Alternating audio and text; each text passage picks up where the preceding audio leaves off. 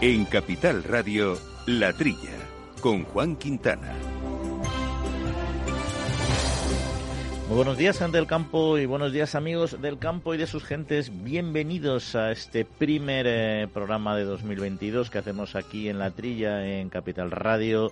Espero hayan tenido unas excelentes eh, fiestas navideñas, también una buena entrada y salida de año, y por supuesto que los Reyes Magos les hayan dejado muchos obsequios que seguro que se lo han ganado y también han dejado obsequios eh, a nuestro sector, la actualidad que vamos a comentar hoy aquí en la trilla y que vamos a hacer con Miki Garay, armando los controles técnicos y en los micrófonos ya nuestro compañero habitual Jesús Moreno. Jesús, muy buenos días y bienvenido a este nuevo año. buenos días, Juan. Feliz año nuevo para todos los oyentes y todos los agricultores y ganaderos de España. Pues vamos a hablar hoy de asuntos interesantes, por ejemplo, de la campaña de uva de mesa, eh, pasadas las fiestas navideñas, donde este producto eh, adquiere una relevancia especial con Joaquín Gómez, que es el presidente de la Asociación de Productores Exportadores de Frutas, Uvas de Mesa y otros productos agrarios de Apoexpa. Conoceremos cómo ha ido esta campaña, no solo esta campaña, también el sector en su conjunto y qué previsiones tienen para el año entrante. Y vamos a también a conocer un muy interesante proyecto, el de Elena Soberón, es una ganadera de Arangas eh, que realiza unos eh, quesos eh, excelentes, unos quesos de cabrales, y no lo digo yo, lo dicen los diputados europeos y los especialistas de un jurado que le han concedido el premio al joven agricultor europeo en la categoría de proyecto más resiliente. así que bueno, con ella charlaremos, tiene cosas muy interesantes, ha competido con agricultores, jóvenes agricultores de otros muchos países europeos y entendemos que su experiencia además está muy vinculada a zonas con poca población, a esta España vaciada que seguro nos va a aportar mucha, mucha riqueza y mucha experiencia vital. Pero lo que está esta semana en la cresta de la ola de nuestra actualidad eh, es una cuestión que sabe muy bien y es el tema de garzón, un garzón que puede ser muchas cosas, así lo reconoce la Real Academia de la Lengua, por ejemplo, puede ser un muchacho joven o, o un ave de pico largo, en nuestro país también es el ministro de Consumo, eh, de nombre Alberto, como bien saben, que en realidad tiene un poco de todo lo dicho anteriormente, a tenor al menos de lo que ha afirmado en una entrevista publicada en The Guardian el pasado 26 de diciembre. Y es que bueno, efectivamente parece un muchacho joven por la excesiva simplicidad de sus argumentos que ahí utiliza y también uno se da cuenta que tiene un pico muy largo, no de oro lamentablemente, si se leen las lindezas y las grandes inexactitudes que suelta en un texto que no tiene desperdicio. Quizás en lo poco que yo le tengo que dar la razón es en el grave problema que supone el cambio climático y la emisión de gases de efecto invernadero también el sector cárnico, que es un emisor evidentemente de estos gases, al igual que todos los sectores productivos y que de una forma u otra consumen recursos y contaminan en mayor o menor medida, cada vez en menos afortunadamente y sobre todo en Europa. Pero poner al sector cárnico por encima de la industria y el transporte en la emisión de estos gases como el ACE y un protagonismo que no tiene es una gran inexactitud y además una gran injusticia a pesar, ya sabemos todos, de que es muy contaminante el metano o el dióxido de carbono emitido por los animales en su proceso biológico natural. Bueno, porque según los datos oficiales de la Agencia Europea del Medio Ambiente, es importante que los lea Garzón, solo el 10,5% de estos gases provienen del, eh, del sector agrario en su conjunto, es decir, agrícola y ganadero. Y de estos, una pequeña parte corresponden a la ganadería, que es una pequeña parte del sector agrario, y todavía una parte más pequeña los rumiantes, que son los emisores de metano, que es el principal elemento que siempre se pone sobre la mesa en este, en este ambiente. Bueno, pues por tanto, poner al sector agrario en lo más alto de la pirámide es un error que no puede ni debe cometer un ministro. Lo que es peor es que lo reitera con completo desparpajo en muchos otros foros. Bueno, pero no solo eso, relaciona directamente la desertificación con el consumo de carne, que es otra idea peregrina, una osadía, que la verdad es que se sostiene poco. Las explotaciones ganaderas en intensivo, como bien saben, no tienen impacto directo en la desertificación, que se genera por otros muchísimos motivos que ahora no vamos a entrar a valorar. Sí que es verdad que el cambio climático claramente influye, pero ya hemos dicho en qué proporción lo hace a su vez la ganadería. Y el colofón, y quizá para mí el mayor disparate técnico y también político, es cuando afirma que la instalación de las modernas explotaciones ganaderas contaminan el suelo y el agua y producen carne de baja calidad obtenida a partir de animales maltratados. En fin, las modernas instalaciones ganaderas cumplen las más estrictas, eh, y debiera saberlo el ministro, normas medioambientales que existen a nivel mundial, que son las europeas precisamente qué es lo que buscan, evitar esa o minimizar esta contaminación del suelo, del agua y de la atmósfera, garantizar la higiene, también la comodidad, la sanidad, en fin, la buena alimentación de los animales en todo su ciclo de vida y también en el sacrificio y en el fondo están hablando de defender el bienestar animal y también la calidad de la carne obtenida. Pues que un ministro de nuestro gobierno haga estas afirmaciones en cualquier medio de comunicación es ya muy de preocupar, pero todavía más cuando lo difunden medios internacionales de gran audiencia. Mm, no sé, a mí, a mi entender, es una enorme irresponsabilidad política, ya lo decía, deteriora de forma gratuita e injustificada la imagen del país que representa y además pone en tela de juicio la calidad y el control de nuestro sistema productivo, precisamente en un sector, como saben nuestros oyentes, en el que estamos en la vanguardia mundial por calidad, por tecnología, por eficiencia, en fin, por sostenibilidad, por supuesto, por bienestar animal. Y, de paso, digamos que yo creo que hace un flaco favor a sus compañeras de, ministerios, por ejemplo, a la de Medio Ambiente y a Agricultura. Pero bueno, hablando de lo suyo, que también lo hace alguna vez, eh, aconseja la reducción del consumo de carne basándose en los argumentos arriba mencionados o que ya he mencionado y bueno y en algunos otros de similar imprecisión ¿no? y olvida el ministro que España es uno de los países con mayor esperanza de vida del planeta y que en ello influye entre otros factores la calidad de nuestra dieta que por supuesto será mejorable pero en que el consumo de proteína animal es clave y lo que habría que hacer es en vez de hablar desde la política de este aspecto dejar a la ciencia de la nutrición que sea la que recomienda cómo debe evolucionar nuestra dieta y por el momento la dieta variada está a la cabeza de todas las recomendaciones científicas. Además también lo dice nuestro saber popular, que no es ciencia, pero suele ir en paralelo, por cierto. Dice, comamos de todo en plato pequeño. Mi pequeño garzón, tome nota.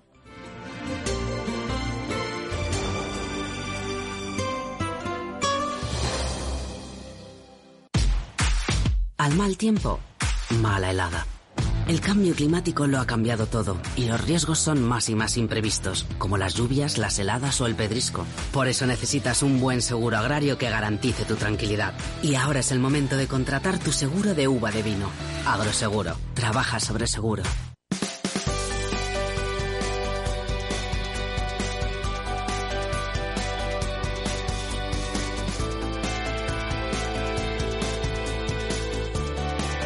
Bueno, pues seguimos que hablando de campo en Capital Radio y empezamos, eh, Jesús, si te parece, nuestro espacio de análisis de la actualidad de la semana. No sé si tienes algo que comentar sobre este tema que tanto revuelo ha generado, que ha producido solicitudes de emisión por buena parte del sector, que incluso ministras, compañeras suyas en, en cadenas también de radio y en medios han eh, resaltado que no es una posición del gobierno, sino que es a título personal. Evidentemente, cuando uno lee ese artículo, eh, no especifica que es a título personal, es un ministro y como tal es presentado y como tal habla, con lo cual y como tal forma parte del gobierno. Es decir, es verdad que el gobierno en general, en su conjunto, nunca ha tenido unas posiciones definidas de manera tan radical, pero bueno, es parte del gobierno, les guste o no. Bueno, pero si el gobierno no está de acuerdo eh, con, lo que dice Garzón, que le echen del gobierno. Yo, yo, yo lo, enfoco de, de, dos formas posibles. Bueno, o este, ese señor que, que, que es tonto, que es tonto, que, que, con lo cual ya no, ya no se merece eh, eh, ser ministro, o es un tour, eh, o es un tour de force con su propio partido, porque o con, con, el, con, con el PSOE, y vamos a ver si, a ver si, si, si tiene el valor el, el PSOE de, de, de, de echarme, de, de, ministro, siendo como soy de Podemos.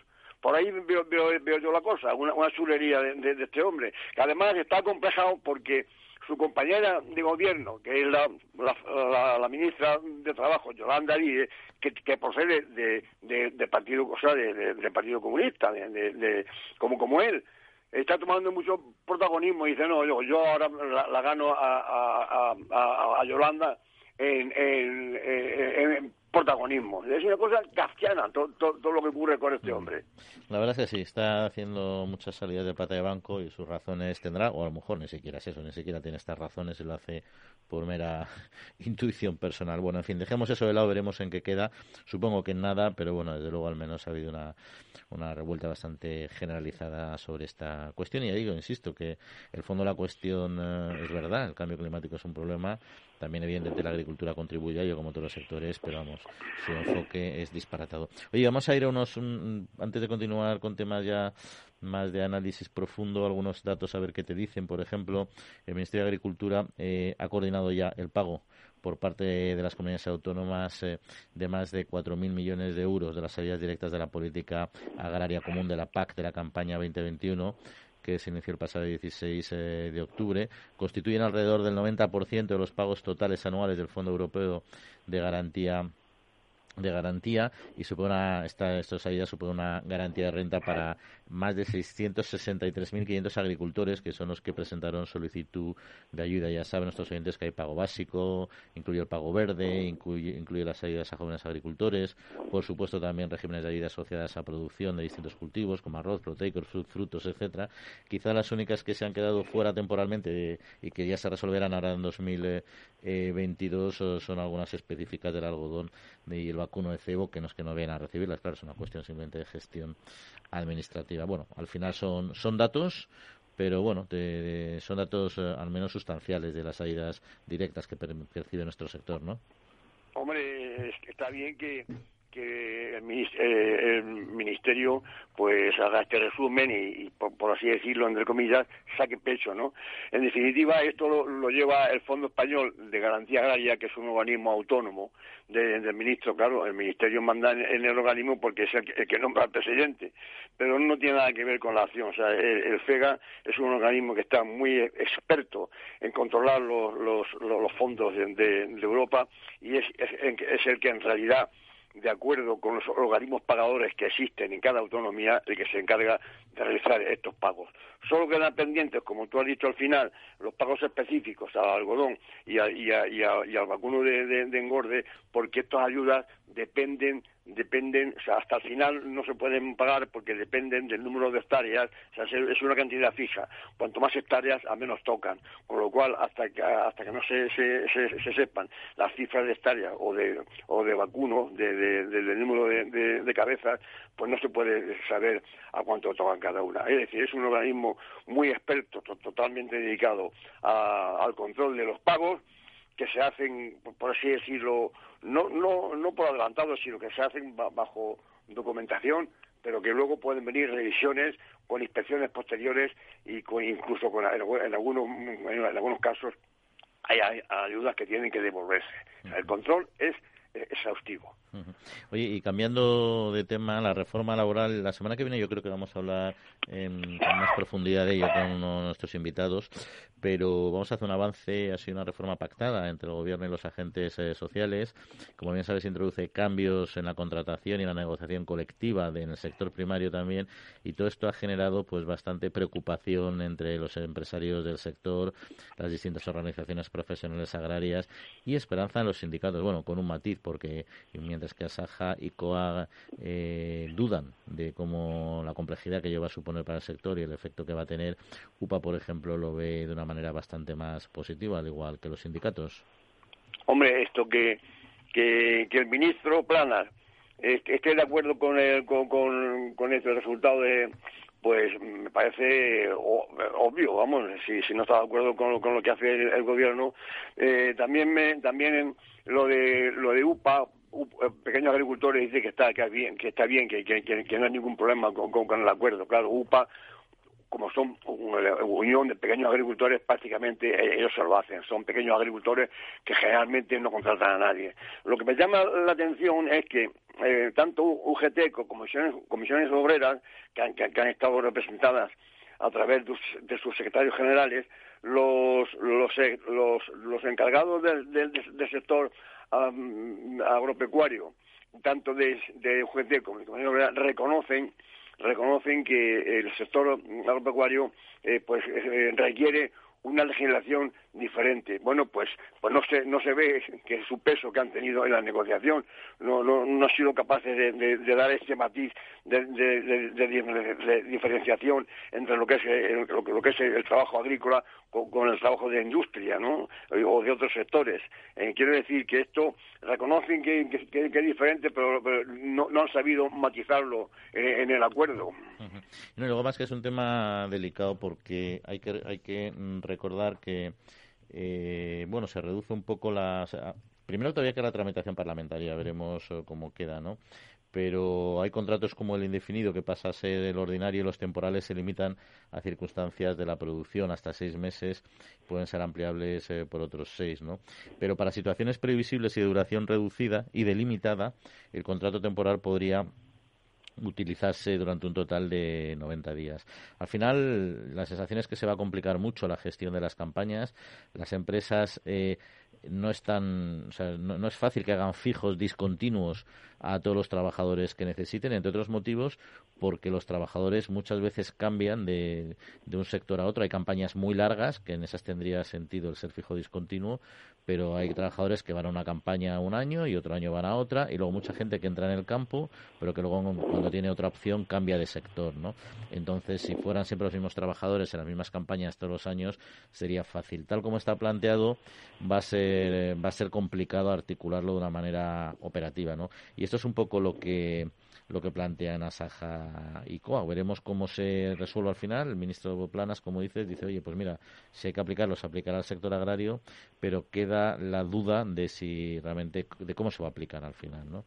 Eh, al final... el, propio, el eh, anuncia que, que, esta dificultad que puedan tener eh, esta, esta, poca, esta poca flexibilidad para el contrato del sector agrario puede dar origen a que las, las, empresas de, trabajo temporal proliferen, con lo cual es peor para, ambos. Es peor para, para el obrero, que, que, a través de una, de una, empresa de trabajo temporal eh, le presta los servicios a, un agricultor y para el agricultor que, que, tiene que pagar más por el servicio.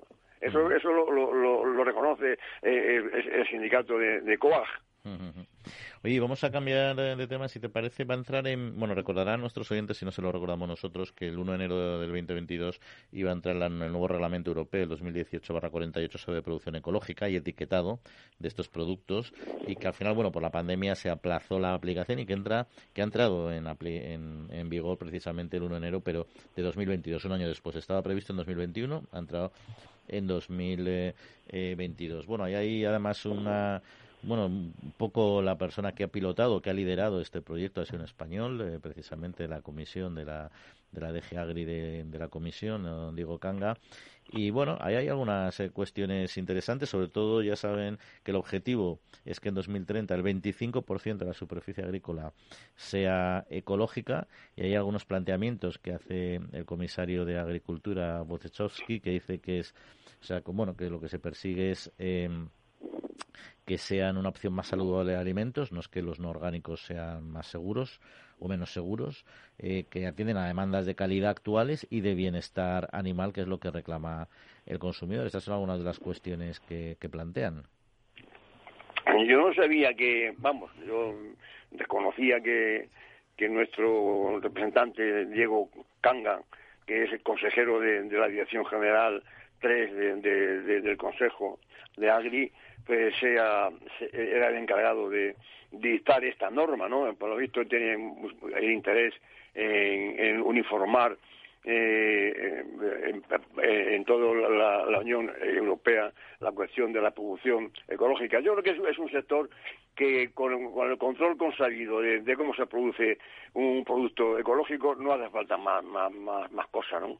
Que ya en España, eh, bueno, el, objetivo de este plan que no es nuevo, sino que es antiguo ya, porque de hecho esto ya lleva, lleva un, atraso de un año por, por, motivos del COVID, que es el 25% de la superficie agrícola de, la Unión Europea en el 2030 será producción ecológica. Bueno, pues es un objetivo, pero vamos a ver, eh, eh, dice, dice también este, el informe de, de, nuestro representante que, el consumo en, España es, es, mucho menor que en el resto de, Europa. Solo, solo, solo 53 euros per cápita nos, gastamos en España en, productos ecológicos. en esta norma que, que, que, va a empezar a funcionar ya desde, el 1 de enero, ya desde, anteayer, pues no está de acuerdo, no, está muy de acuerdo, eh, o por lo menos pone objeciones la eh, Ecovalia, que es la organización que representa a nuestros productores de, ecológico, ¿no? no ve necesario esta, esta uniformidad y, pone en cuestión que sea eficaz esta, esta cuestión. El tiempo, el tiempo lo dirá. Bueno, yo creo que Covalia también lo que pone en cuestión eh, no solo no es la norma europea, sino está poniendo en cuestión también el desarrollo que se quiere hacer en España de esa norma, esa hoja de ruta que en principio, bueno, pues no es nada que exija en este caso el, reglamento porque es de aplicación directa, no es una directiva y bueno, y es planteando, oye, ¿para qué ya tenemos una norma europea? ¿Para qué vamos a seguir incidiendo a nivel nacional en, en cuestiones que al final van a generar conflictos interregionales, ¿no? Eh, de todos modos, yo ahí lo que la duda que me queda es bueno el, enfoque de que de que estos productos como decía el comisario son demandas de calidad eh, no yo no veo los productos son de la misma calidad te puede gustar más o menos el concepto medioambiental o sostenible que puede tener la agricultura ecológica pero un producto como tal tiene la misma calidad partiendo de la base otra cosa es que te guste más eh, por distintos factores no y luego bienestar animal por supuesto o sea que tiene que ver el bienestar animal con la producción ecológica es decir bienestar animal es una norma global que afecta a todas las explotaciones y que no tiene por qué, es decir, porque un animal criado en, modelo ecológico vive mejor que, que, un, que un, una vaca un ternero que está en extensivo en, los, en los montes asturianos. Yo ahí discrepo muchísimo, creo que hay mucho mito, ¿no? Pero bueno, lo que sí que es cierto, por cierto, es que además hubo un, la pandemia en la producción ecológica ya sabemos que España es el máximo productor bueno máxima superficie ecológica a nivel a nivel mundial además a nivel que es, es enorme gran parte de pastos por cierto y que pero esta superficie creció con la pandemia el 3,5%. Lo que llama la atención es que en el mismo periodo de pandemia el consumo en España, que sigue siendo bajo a nivel global, creció más del 6%. Es decir, que de alguna manera ha sido un beneficio indirecto para los eh, para el consumo ecológico lo que es la pandemia. Veremos, veremos en qué queda todo este tema, pero bueno, por ahora hay que estar atentos. El reglamento ha entrado en vigor desde el 1 de enero de este año y esos objetivos ambiciosos del 25% de producción ecológica a muchos les encantará. A mí personalmente me parece un poco temerario porque va a poder cambiar el, el, modelo, el modelo alimentario también y el modelo productivo en Europa, que está constatado que es, que es eficiente. Veremos, eh, veremos eh, a qué nos lleva en todo caso. En CaixaBank reforzamos día a día nuestro firme compromiso con el sector agrario. Y lo hacemos a través de nuestras cerca de 1.200 oficinas Agrobank y más de 3.000 expertos agrarios que ofrecen asesoramiento especializado a todos y cada uno de nuestros clientes. Agrobank, contigo para seguir creciendo.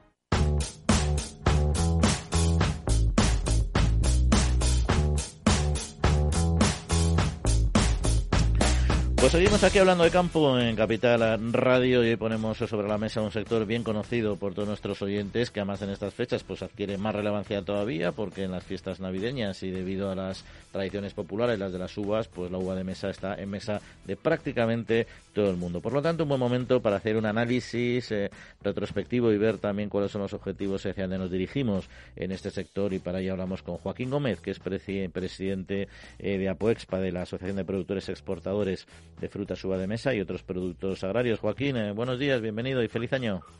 Hola, buenos días, feliz año igualmente. Bueno, cuando hablamos del sector de uva eh, de mesa, ¿de qué sector estamos hablando? ¿Quién lo, quién lo forma y territorialmente, digamos, dónde, se, dónde está implantado en nuestro país? Bueno, nosotros eh, desde aquí desde Murcia, cuando hablamos ya de uva, hablamos de uva de mesa sin semilla, que es prácticamente lo que es aquí en Murcia nuestro sector últimamente. ¿no? La producción de uva, lógicamente, en España es mucho mayor, pero en lo que respecta a uva sin semilla es el, es el producto que nosotros eh, apostamos hace ya tiempo por él y que aquí producimos y exportamos. ¿Y cómo ha ido la, esta campaña? Porque ahora mismo todo lo que es uva de, pero uva de mesa no tiene que ser solo uva sin semilla, ¿no? Puede ser uva con o puede ser uva sin semilla también, ¿no? ¿O no? Efectivamente. O sea, la, la variedad tradicional todavía persiste en otras zonas, pero concretamente en la nuestra y el tema de exportación, pues es lo que ya predomina en la sin semilla. ¿Y cómo ha ido la, la campaña en cuanto a producción y a calidad? La campaña ha ido en términos eh, de calidad muy bien, ¿no? Porque la campaña comenzó en junio, ha terminado a finales de noviembre y es una campaña que, que como ha sido eh, meteorológicamente muy seca, que es el, factor de, riesgo más importante que tiene la ciudad, pues, al no existir lluvias abundantes, pues la cosecha ha sido buena y la calidad también ha sido buena. Y cuando hablaba de, de la uva sin semilla, ¿cómo está evolucionando en el mercado esta, este, este producto? ¿Qué, qué nivel de crecimiento está, está teniendo? Bueno, pues eh, en los mercados europeos se va por países también, la mayoría de ellos ya han adoptado sobre todo la uva sin semilla. Eh, eh, Joaquín, disculpa un momentito, es que tenemos mucho ruido de fondo, no sé si es por el viento o porque está en movimiento usted. Es, viento, ¿no? Ah, vale, pues entonces eso, eso no tiene arreglo, entonces ahí seguimos. Sí, disculpe. Hay países todavía como, Francia y Italia donde el consumo de uva con semilla es importante, pero en el resto de Europa el consumo ya de uva sin semilla es el predominante. Y por lo tanto nosotros nos hemos centrado pues en ese cultivo. Y con respecto a la Navidad de 2020, eh, ¿cómo ha sido la, las ventas, o bueno, este año supongo que todavía no se, quizá no se sepa los datos definitivos, pero por lo que pueden ustedes tener. No se sabe ya, estamos hablando del 21. Mm. Pero hay un tema que sí es importante, y es que eh, la uva, sí es verdad que la noche de Nochevieja, la que tiene un poco más de consumo, pero es un producto que se consume y está en los lineales durante todo el año, ¿no? O sea que la estacionalidad que hace muchos años representaba, las fiestas navideñas, sobre todo la de Nochevieja, eso en, en un porcentaje muy, muy importante se ha perdido. Y me decía, eh, sus principales mercados, en España lógicamente se vende mucho, eh, a nivel internacional, eh, ¿qué proporción tiene y qué capacidad de expansión tiene esta uva ahora mismo? nosotros el, 90% de la uva que producimos la exportamos, ¿no? Y la capacidad de crecimiento fuera pues va también por, por países e incluso por continentes, ¿no? En Europa, como te he dicho, nos queda alguna asignatura pendiente, sobre todo en temas artes. Francia es un país que solo produce el 25% de la uva de mesa que consume, el resto es importada y ahí pues vamos a entrar siempre en una lucha como para que esa importación de Francia, que es importantísima, eh, pues cambie el chip hacia uvas sin semillas, que en estos momentos el consumo es muy modesto todavía en Francia. Luego, pues tenemos el resto de países europeos, que sí es verdad que el consumo de uvas sin semillas se ha consolidado, eh, todos los Países Bajos, los países del norte de Europa, la antigua eh, eh, eh, el país comunitario de Inglaterra, donde, ya no, no se entiende el consumo de y ahora pues nuestros objetivos van siendo crecer de manera modesta en otros continentes y en otros hemisferios. Y, Joaquín, con respecto a todos los cambios que se están produciendo en el momento actual, toda la nueva, la nueva PAC, todo esto que comentábamos antes también de las nuevas estrategias verdes, etcétera, ¿qué percepción tienen ustedes como productores de, de uva de uva de mesa, ¿hasta qué punto les están alineados? Lo siguiente, lo siguiente ¿no? que las exigencias no se eh, armonicen con el desarrollo de la ciencia. Esto no significa que no se puede hacer proyecciones eh, a muy corto plazo cuando se sabe que la ciencia no va a avanzar como para sustituir por ciertos fitosanitarios, cierta forma de, de, agricultura, etcétera, etcétera. Eso es lo que nos preocupa, ¿no? Que no haya ese acompasamiento. Pasa igual con el tema del plástico. Eh, nosotros somos, por supuesto, partidarios de una economía circular donde nada se deseche o lo máximo posible no se deseche y luchamos contra los residuos. Pero plantearse el tema del plástico como una prohibición total a corto plazo, sin mecanismos que lo constituya, eso es un error desde el punto de vista de los costos, que para nosotros lo vamos a sufrir de manera muy importante, pero también desde el punto de vista de la salud del consumidor, que también es posible que pueda sufrir por eso. Mm. Eh, Joaquín Gómez, presidente de Apuespa, muchas gracias por acompañarnos. A pesar del viento que nos está jugando una mala pasada, pero hemos podido eh, entender lo que nos comentaba. Pues un abrazo y que tenga un muy buen año. Un saludo. Vale, muchas gracias. El Foro Interalimentario trabaja por conseguir los mejores productos con la máxima calidad a los mejores precios, velando por garantizar la seguridad de la cadena alimentaria sostenible desde su origen hasta que los productos llegan al consumidor. Para ello cuenta con el compromiso de las empresas que lo integran que apuestan por la seguridad, la calidad, la investigación, la innovación y la justa retribución de todos los agentes de la cadena.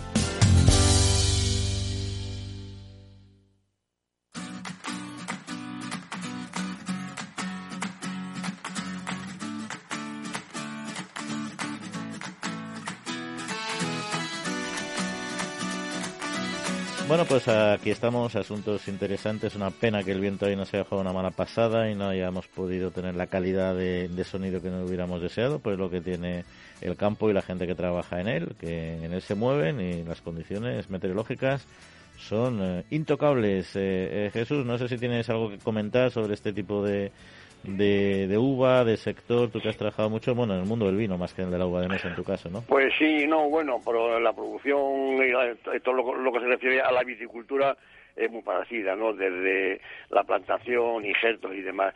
Esto es un es, somos un país muy muy competitivo. Lo que no lo, que no ha referido el eh, el, entrevistado es eh, qué países terceros le hacen más competencia a, los productores de uva eh, europeos. Y si y si tienen el mismo problema que tienen con otros productos, ya, ya, ya sabe Juan, la queja de, nuestros productores de cítricos y de otros productos en cuanto a que no hay las mismas exigencias eh, de, producción y de control eh, en los países terceros competitivos como, como en Europa, ¿no? Y no, no, no, ha hecho referencia al, asunto este que, que yo que, yo me, me, refiero.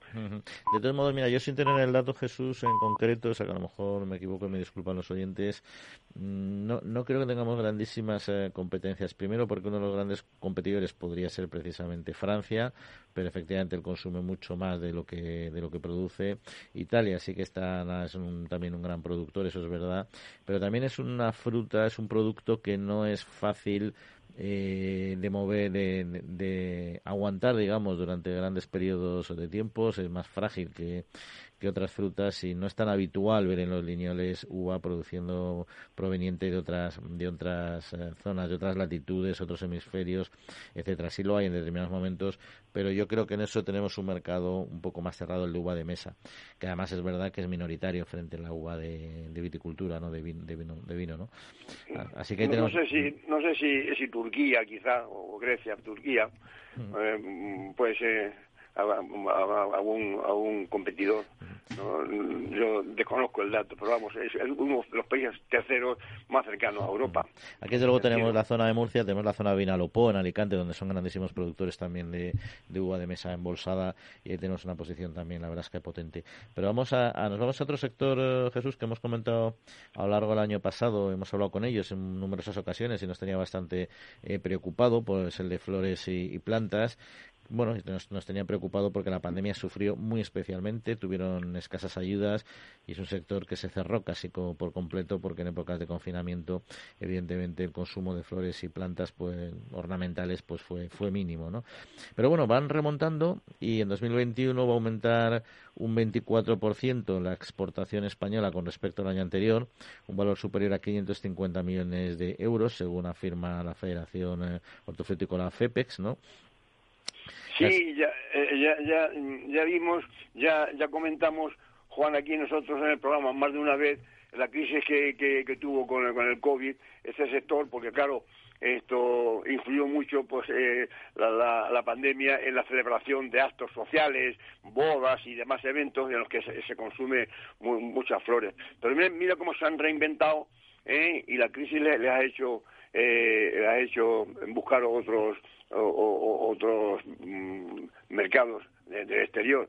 Lo que, lo que, lo que FEPES eh, proclama y lleva, creo que lleva razón, y que es un sector que quiere que, quiere que el sector de, de, flores y plantas de vivero se incluya en el modelo nacional eh, de, de, interacciones sectoriales. ¿Qué quiere decir esto? Que se puedan formar estos productores que puedan formar OPEs, es decir, organizaciones de productores, igual que existen las de frutas y hortalizas. Y esto les daría pie al sector a acceder a las ayudas que vienen por los fondos operativos, que son unas inversiones que son pagadas por el 50% por, por, por, por Europa y el 50% por, por, con ayudas nacionales. Esto ha sido eh, ha sido eh, eh, la, explosión de las frutas y hortalizas, de estos fondos operativos. Y FEPE reivindica que se incluya a las flores y plantas en, este, en, esta tendencia, en, estos sectores de los fondos de, las organizaciones de productores. Mm.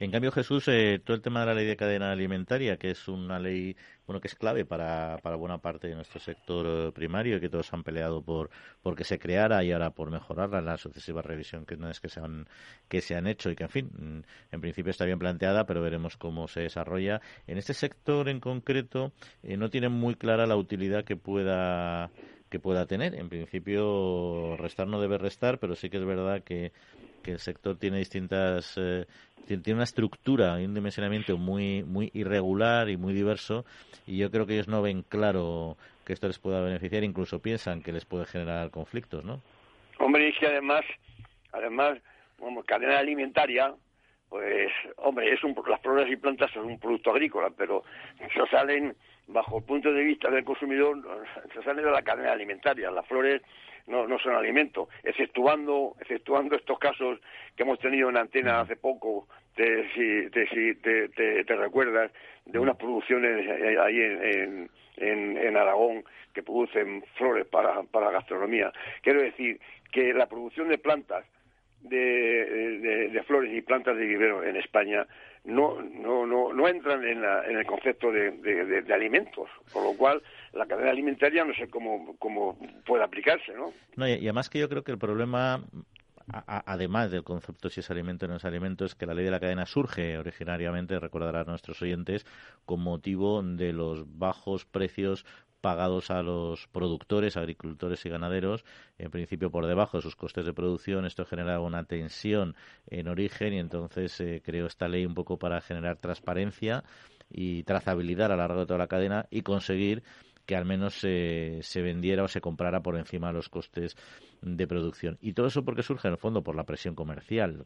Eh, al final la industria, el comercio, en definitiva intentan producir o comercializar o vender más que producir productos de mucha calidad al menor precio posible de tal manera que aumente la demanda y se posicione mejor en frente a consumidores, ¿no? Esta presión alimentaria, digamos, esta presión comercial de los alimentos como tales, que son básicos de la cesta de la compra, eh, no está, en, ella no está en las flores y las flores y plantas ornamentales, que tienen un canal y un planteamiento completamente distinto y que no está vinculado a la cesta de la compra como tal, ¿no? Con lo cual, efectivamente, ese planteamiento de, de costes y es una cadena muy distinta, eh, no, no, no, no, tiene, no tiene el mismo sentido. Y yo creo que es ahí donde ellos les generan dificultades, ¿no? Al final, yo creo que la clave del sector, más allá de, de estar en la ley de la cadena y de los costes de producción en origen es precisamente aumentar el consumo. En el mercado nacional exportamos mucha flor, pero es verdad que podemos todavía tenemos un amplio campo para, para, para incrementar el consumo y ahí es donde están trabajando el, sector en concreto.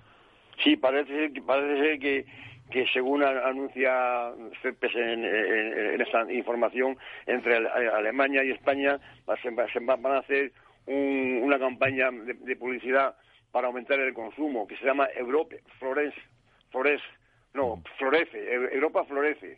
Bueno, está, está dotada con, con, con, con medio millón de, de, euros, no, es mucho, pero algo es, ¿no? Para fomentar el consumo. No sé si será solamente en España y Alemania, pero son los países que han promovido esta campaña.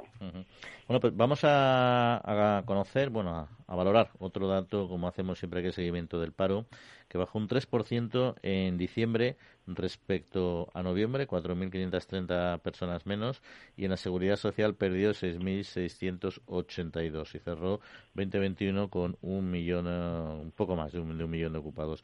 Al margen de las mejoras eh, de la evolución mes a mes, si nos damos al interanual, sí que eh, hay un paro que, se que está ahora mismo en 145.586 desempleados, según datos del Ministerio de Trabajo y Economía Social. La caída ha sido del 20%, la caída del paro ha sido del 20% en comparación con diciembre de 2020, es decir, hace un año, y se traduce en 36.552 parados menos, lo cual ese dato sí que pues es bastante positivo, ¿no? Sí, bueno, esto, todos los, datos que, que se, han publicado hoy mismo y ayer de, datos del paro son muy muy muy um, alentadores, ¿no? Ha, subido el empleo con bastante insistencia. Claro, el sector, hombre, la corriente, el río, la corriente se lleva a todos los sectores, pero un, momento de, crisis a lo mejor afecta más al paro en la industria y, otros sectores que en el campo, porque el campo, eh, por mucha crisis que haya, las cosechas hay que recogerlas. Eh, quiero decir que, que eso eh, eh, se, se van, van, un poco por, diferente camino. Las cifras de paro en, los sectores industriales y de transporte en general que, que, en el agrícola. ¿eh?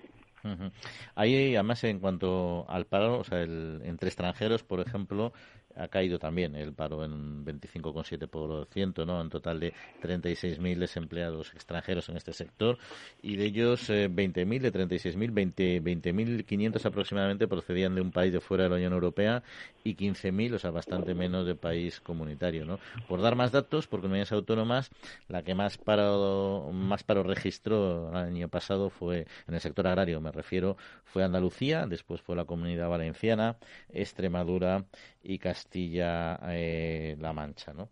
Bueno, pues ahí están eh, datos. El número de afiliados también desde febrero de 2020 se ha reducido en 18.000. Y bueno, aquí tenemos, eh, yo creo que es un dato positivo. Eh, evidentemente, esta, esta reducción del paro en este periodo post-COVID post o post-confinamientos. y veremos cómo evoluciona 2022. Y otra cuestión que quería comentarte, Jesús, eh, son unos eh, datos, también ya cerramos con, con este asunto, que es el valor del comercio agroalimentario eh, europeo, que alcanzó los 239.500 millones de euros entre enero y septiembre de 2021 es un 6% más que en el mismo periodo de 2020, es decir, el comercio agroalimentario, exportaciones más importaciones ha aumentado un 6%. ¿no? Las exportaciones aumentaron en el sector alimentario un 8% y las importaciones un 3,5%. Exportaciones que fueron 145.200 millones de euros y las importaciones 94.000 millones de euros, bastante menos. Es decir, aumentamos exportaciones, exportamos mucho más que importamos y eso nos da un superávit comercial de 51.000 millones de euros durante los primeros nueve meses del año, un 17% más en comparación con 2020. Hablamos buenos datos de paro y buenos datos de comercio exterior con balance positivo y aumento del 17% de, de, este, de este mercado. ¿no?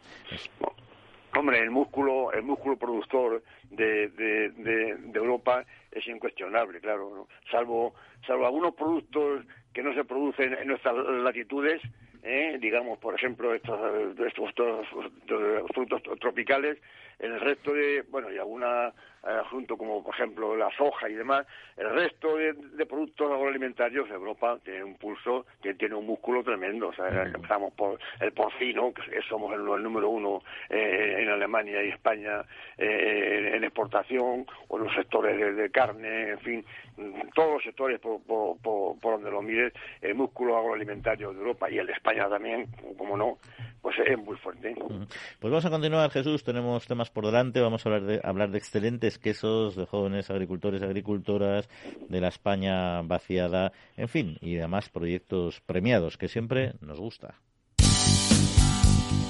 Foro Interalimentario es una asociación sin ánimo de lucro que agrupa empresas punteras del sector agroalimentario que trabajan con más de 22.000 pymes y productores primarios.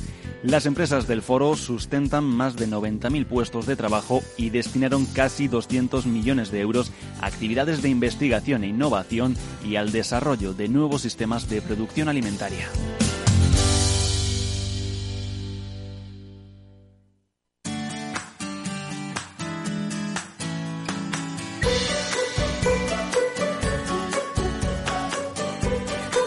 Ya lo comentábamos, una joven eh, ganadera, eh, productora de queso, la elaboradora más joven de queso posiblemente de Cabrales, se llama Elena Soberón, ha sido galardonada recientemente con el Premio Joven Agricultor Europeo en la categoría Proyecto Más Resiliente en el séptimo Congreso Europeo de Jóvenes Agricultores, donde se presentaron además otras muchas iniciativas de agricultores también muy interesantes europeos que procedían pues de Alemania, de Austria, de Bélgica, Bulgaria, de Grecia, de Italia, Irlanda, Países Bajos, bueno, me dejo muchos en el tintero. En fin, una fuerte competencia, pero al final se reconoció a esta empresaria agraria y a sus productos. Elena, muy buenos días. Hola, buenos días, ¿qué tal? Bueno, enhorabuena lo primero, que siempre está muy bien ser reconocido con este galardón, ¿no? Con este premio, ¿no? Porque eh, en tu caso, bueno, ¿eres tú la única persona que de la familia, digamos, o de la empresa que trabajas en este en esta producción o estáis otras personas eh, de la familia en ello? No, claro. Eh, yo creo que toda la familia ganadera no sabe que siempre hay que tener gente detrás. Eh, yo, bueno, eh, la, la empresa está a mi nombre, pero evidentemente pues tengo a mi hermana que está trabajando conmigo y también a mi padre que, bueno, él aparte tiene ganadería de monte, pero siempre siempre nos echa una mano en todo lo que sea necesario, claro. ¿Y cómo y cuándo decides dedicarte a esta actividad? ¿O has estado siempre, digamos, metida y ayudando a tu padre y a tu familia en el mundo ganadero? Bueno, pues como te comentaba, eh, yo nací en, en una familia ganadera, entonces, bueno, yo siempre tuve el recuerdo, ¿no?, de la infancia de, de subir los veranos a la Sierra del Cora con mis abuelos. Ellos tenían allí una cabaña, subíamos en, en junio y bajábamos en septiembre, ¿no? Mientras que mis padres se quedaban abajo eh, arreglando la hierba, la ceba, para, para el invierno para las vacas de monte, pues nosotros nos íbamos con las ovejas y con las cabras. Y allí era donde hacíamos pues el queso. Una vez que se quitaba la reciella, que son los corderos y los cabritos, con esa leche que sobraba, era con la que se elaboraba el queso. Entonces, bueno, pues teníamos ese recuerdo y yo siempre tuve claro que tenía mucha suerte de haber nacido pues en una tierra como es Asturias, eh, que te levantas y ves picos de Europa, ves el Urriello y demás. Entonces lo que quise fue ese recuerdo que yo tenía de infancia, darle forma y, y buscar, bueno, pues mi, mi forma de vida, ¿no? Eh, y ahí fue cuando nació, pues, Ganadería, que sería Severón. Del recuerdo de la infancia, quisimos hacer pues nuestra forma de vida. ¿Y esto entraste directamente a hacer quesos una vez que ya fuiste mayor de edad o, tuviste periplos más allá o por fuera del mundo ganadero? Es decir, ¿te quedaste o has vuelto al campo? No, yo estuve fuera, eh, estuve estudiando y siempre tuve claro que, pues lo que te digo, que, que yo me quería quedar en Cabrales y, y, así fue como comenzó. Eh, poco a poco empecé moviendo papeles y demás, porque bueno, la burocracia es bastante larga. Y, y nada, y poco a poco, con, con mucho esfuerzo, la verdad, y mucho trabajo, eh, fue cuando, cuando lo empezamos a echar arriba. ¿Y qué, qué, qué tipo de quesos haces ahora mismo? Bueno, pues yo tengo eh, la quesería de queso Cabrales, eh, que bueno, el Cabrales imagino que lo conoceréis todos, eh, y luego aparte es el queso de Arangas. Que el queso de Arangas es un queso que estaba perdido porque, bueno, a medida que van pasando los años, eh, como ya sabéis, en el norte de España el censo del lobo va aumentando. Entonces, al ir metiéndose el lobo, la gente va quitando cabras y ovejas. Y como este queso se hacía con esa leche, pues se fue perdiendo. Antes lo había en todas las casas y ya te digo, a medida que se fue introduciendo más el lobo, la gente se fue eh, yendo del monte y dejando de, de tener el ganado de monte, ¿no? Y este queso estaba perdido prácticamente. Entonces lo que hacemos nosotros es en, en la quesería, no con leche de cabra y de oveja, porque aunque, bueno, las ovejas las quitamos hace un año, pues por el tema del lobo, cabras tenemos, pero no están estabuladas, lo que hacemos es con la leche de las vacas pintas, hacemos el queso, en la quesería eh, lo ahumamos durante 15 días en un cabaño que tenemos y lo subimos en mochilas a la Sierra del Cuera. Y la maduración mínima es de tres meses. El último lote eh, lo bajamos con seis meses de maduración. O sea, trabajoso, trabajoso también en, lo físico. Me acompaña Elena, mi compañero Jesús, que quería también hacerte alguna pregunta. Hola, buenos días. Hola, Elena, buenos días. Eh, Hola, ¿qué tal? Mm, ¿Nos quieres explicar la, la, diferencia existente entre el, el, queso típico de, de Cabrales que es conocido por todo el mundo, y este que tú, que, que, este que tú has, reivindicado y que has rescatado, que es el, el de Aranga. ¿Cuál es la diferencia? ¿Solamente eh, lo de la cueva y esos tres meses o, hay alguna, alguna diferencia más? No, pues mira, el queso cabrales es un queso azul, eh, bastante más picante y más cremoso que el queso de Arangas.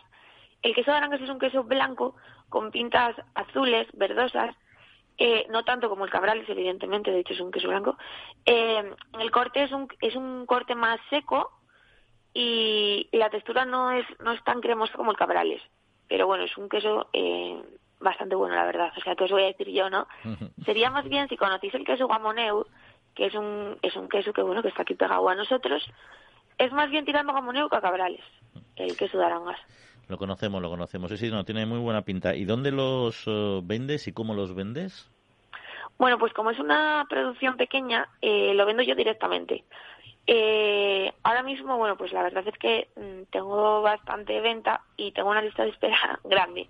El próximo lote de nada sale en marzo y, ya te digo, mediante pedidos de WhatsApp es como, como distribuyo el, el de arangas. Por ejemplo, si alguien que nos estuviera escuchando, bueno, sabiendo ya que ahora lo tienes todo vendido, pero bueno, quisiera ponerse ahí al acecho para cuando pueda eh, catarlo, quisiera comprarte o comprar o probar estos quesos, eh, ¿cómo lo podría hacer? ¿Tenéis una página web o un, algún lugar Sí, bueno, eh, que me escriban directamente al WhatsApp. Y si no, mira, de todas formas, nosotros tenemos eh, tenemos redes sociales de la quesería que se llaman Ganadería Quesería Soberón, tenemos página en Facebook y en Instagram. Y en el Instagram, sobre todo, es donde solemos poner pues nuestro día a día, ¿no? Y ahí pues vamos informando un poco de, la producción que tenemos, eh, de cuándo salen los lotes, de la maduración y demás. Pero bueno, si no mediante WhatsApp es donde me suelen hacer los pedidos. Bueno, pues ahí tenemos en, en Instagram, sobre todo recomendamos en redes sociales la ganadería eh, Soberón, ¿no? Este es correcto así, ¿no? Ganadería, sí, ganadería que sería, Soberón. Vale, perfectamente. Y el WhatsApp si lo quieres dar también, por supuesto lo puedes dar si te interesa o si no que ya te sí. contacte. Pues si nos lo das, fenomenal. Así seguro que hay alguien que toma nota y ya te empieza a. Pues nada, en, en mi teléfono es el... ¿Lo doy? ¿Doy mi teléfono? Sí, si lo que tú quieras. Si a ti te ah, interesa, sí, pues nosotros... Sin problema, pues nada es el 686-371-640 y ahí me pueden escribir mediante WhatsApp y ahí es donde cojo el pedido. Vale. Oye, Elena, y, cambiando ya, yendo más allá de lo del queso, tú una, está muy de moda ahora, como bien sabes, la España vaciada, es algo que políticamente incluso se ha cogido como proyecto. Te escuché, te escuché antes de decir lo de la España vacía. A mí la verdad es que es un término que no me gusta porque creo que, que bueno, eh, yo mismamente, te digo, vivo en un pueblo de 40 habitantes y, no me parece que esté vacío, para, aunque pueda sonar así, yo para mí no está vacío. Eh, son tierras que tienen mucha gente joven que está dispuesta a tirar por el carro y son tierras a las que le hay que dar vida. Lo que hay que hacer es tener eh, políticas, ya ni siquiera que ayuden, sino que respeten, ¿no? Que respeten a la gente de la zona rural. Eh, yo creo que es fundamental. Eh, es una pena que, que, la gente solamente se acuerde de la España vacía, ¿no? Eh, pues un mes antes de las elecciones. La verdad es que yo creo que aquí, mmm, ya te digo, independientemente de que tengan que hacer políticas de cobertura y demás, yo creo que, que nos deberían de respetar un poco más, ¿no? En ese sentido a la gente que queremos seguir tirando por el carro. Porque además ahí hay muchas personas que sois de ahí, que queréis tirar efectivamente del carro y, contribuir al desarrollo, a sostener el desarrollo eh, equilibrado de vuestros territorios. Eh, la llegada de, posibles nuevas personas que quieran eh, asentarse en estos espacios, ¿cómo lo veis las personas que vivís ahí de, toda la vida? bueno, yo veo que bueno, con todo el respeto del mundo, ¿eh? eh, todo el mundo es bien, es bien recibido y bienvenido, ¿no? Pero sí que es verdad que es como que ahora está de moda como hacer políticas para que venga pues la gente de las ciudades grandes que a lo mejor se quiere evadir, ¿no? De, los coches y demás, como que se vayan al pueblo, pero esa gente viene, se queda uno o dos años y se marcha, ¿entiendes? Porque no es gente que esté de esto. Entonces lo que deberían de hacer, que está muy bien que venga la gente, es sobre todo mirar por la gente que nacemos aquí, que trabajamos aquí y que nos queremos quedar aquí, porque es a la gente que están echando. Entonces, bueno, yo creo que, que, deberían de echar cuenta en eso sobre todo.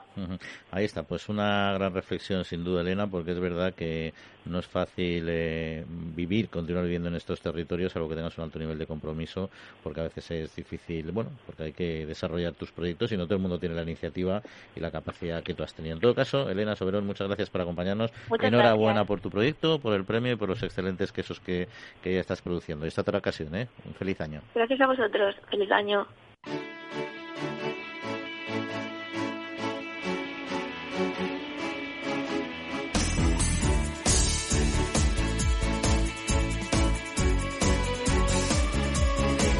Eh, Jesús, eh, interesante, ¿no? Interesante. Me ha gustado mucho, no pues, por supuesto, el proyecto de esta de, Elena y de su hermana, eh, también el enfoque que le ha dado a la España vaciada, que ya sabes que nosotros siempre decimos lo mismo, ¿no? Es muy fácil hacer políticas de recuperación de población, pero es muy poco realista porque las personas que viven en las urbes y quieren irse al campo tienen una imagen idílica que no responde a la realidad de vivir luego en esos territorios.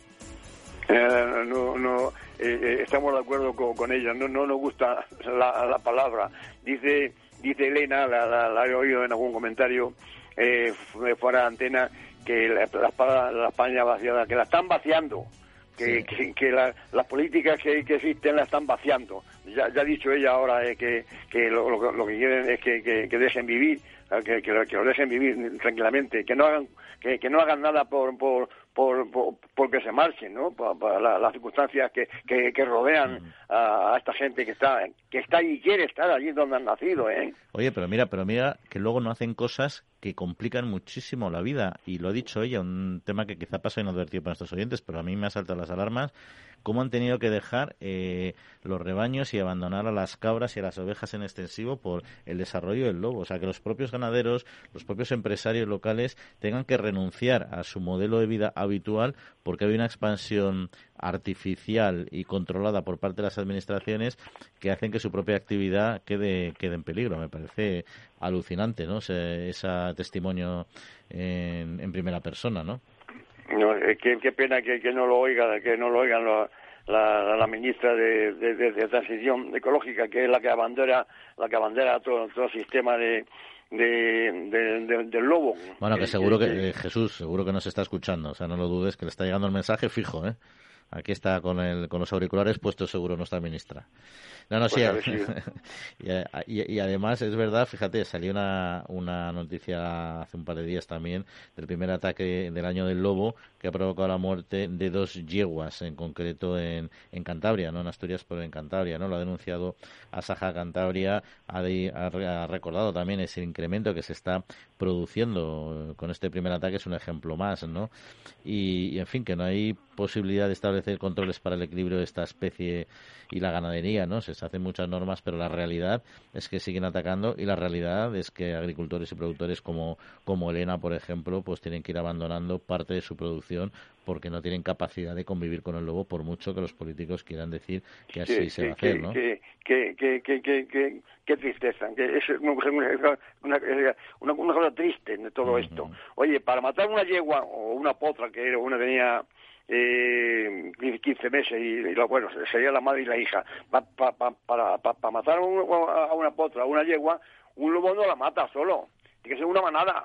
Vamos, eso, eso está claro. Un lobo solo, eh, vamos, entre eh, las yeguas, yo creo que a coces, yo, creo que conseguían ahuyentarle. Esta ha sido por lo menos una manada de dos o tres lobos. una, cosa, inaudita esto, vamos. No, y además que el lobo mata muchos animales que no se comen, ese es el problema al final, porque, o sea, ya en sí es un problema que mate al ganado para comer, pero es que mata una, una yegua y a su potro y no se come.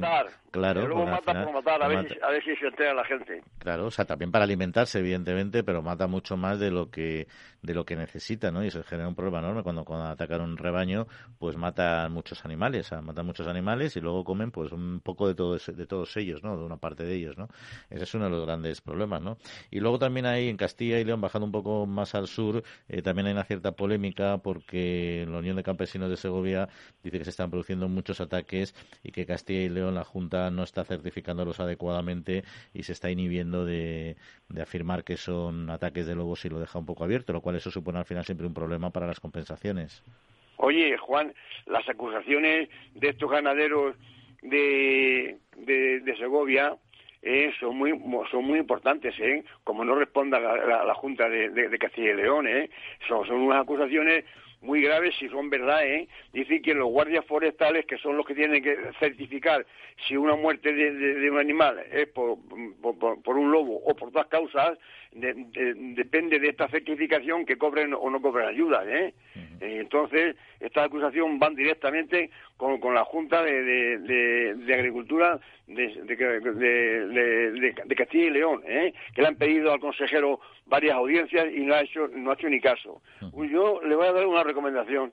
Esto, me, me dijeron que cuando perdió el, el PP, perdió la, la perdió eh, en Castilla-La Mancha, eh, perdió la, esto, eh, el gobierno, fue porque la señora Cospedal quitó, quitó dos o tres o cuatro o, cinco, o seis centros de, salud que, que, había por ahí por pueblos repartidos. Bueno, pues esos, esos centros de, salud me dijeron fuentes fehacientes que, que, que influyeron en, los votos en los votos suficientes como para que el cambio fuese hacia el Partido Socialista. Un aviso para el, para el PP de Castilla y León. estas cositas estas cositas ofenden mucho a, los, a, los, a los que viven en, los pueblos y, y pueden cambiar el, voto de, en unas elecciones que están próximas en Castilla y León. Ojo con estas cosas tan pequeñas que pueden ser grandes. Sí, no, el tema del lobo más eh, no, es, no es tan pequeño. Es verdad que luego a la hora de certificar que ha sido el animal, pues claro, esos son los grandes problemas. Todo el mundo sabe que es el lobo hay porque es lo que se está expandiendo, pero no es fácil y pensando en una persona que venga de fuera o que, bueno, que trabaje para la administración garantizarlo, ¿no? En fin, un tema muy muy delicado, un tema más. Eh, Jesús, se acaba el tiempo, así que, Ale, que pases buena semanita, ¿eh? Nos vemos en la, semana próxima, otra vez seguimos hablando Bueno, pues, pues nada, Juan, si Dios quiere, hasta el próximo programa, ¿eh? Un abrazo y, me reitero en, felicitar el año a todos nuestros oyentes. Vale, pues agradecemos también a Miki Garay el mando de los controles técnicos y a todos ustedes que pasen muy buena semana y disfruten. Un saludo.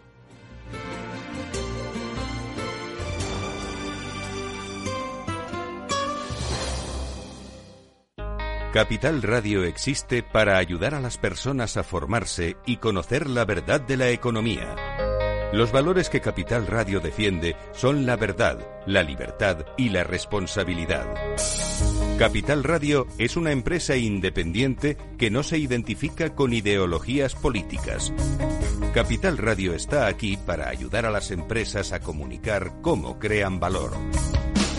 Capital Radio apuesta por empresas sostenibles, transparentes y comprometidas con la sociedad.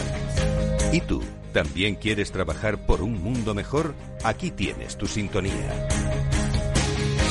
Capital Radio, con la gente que aporta y no se aparta.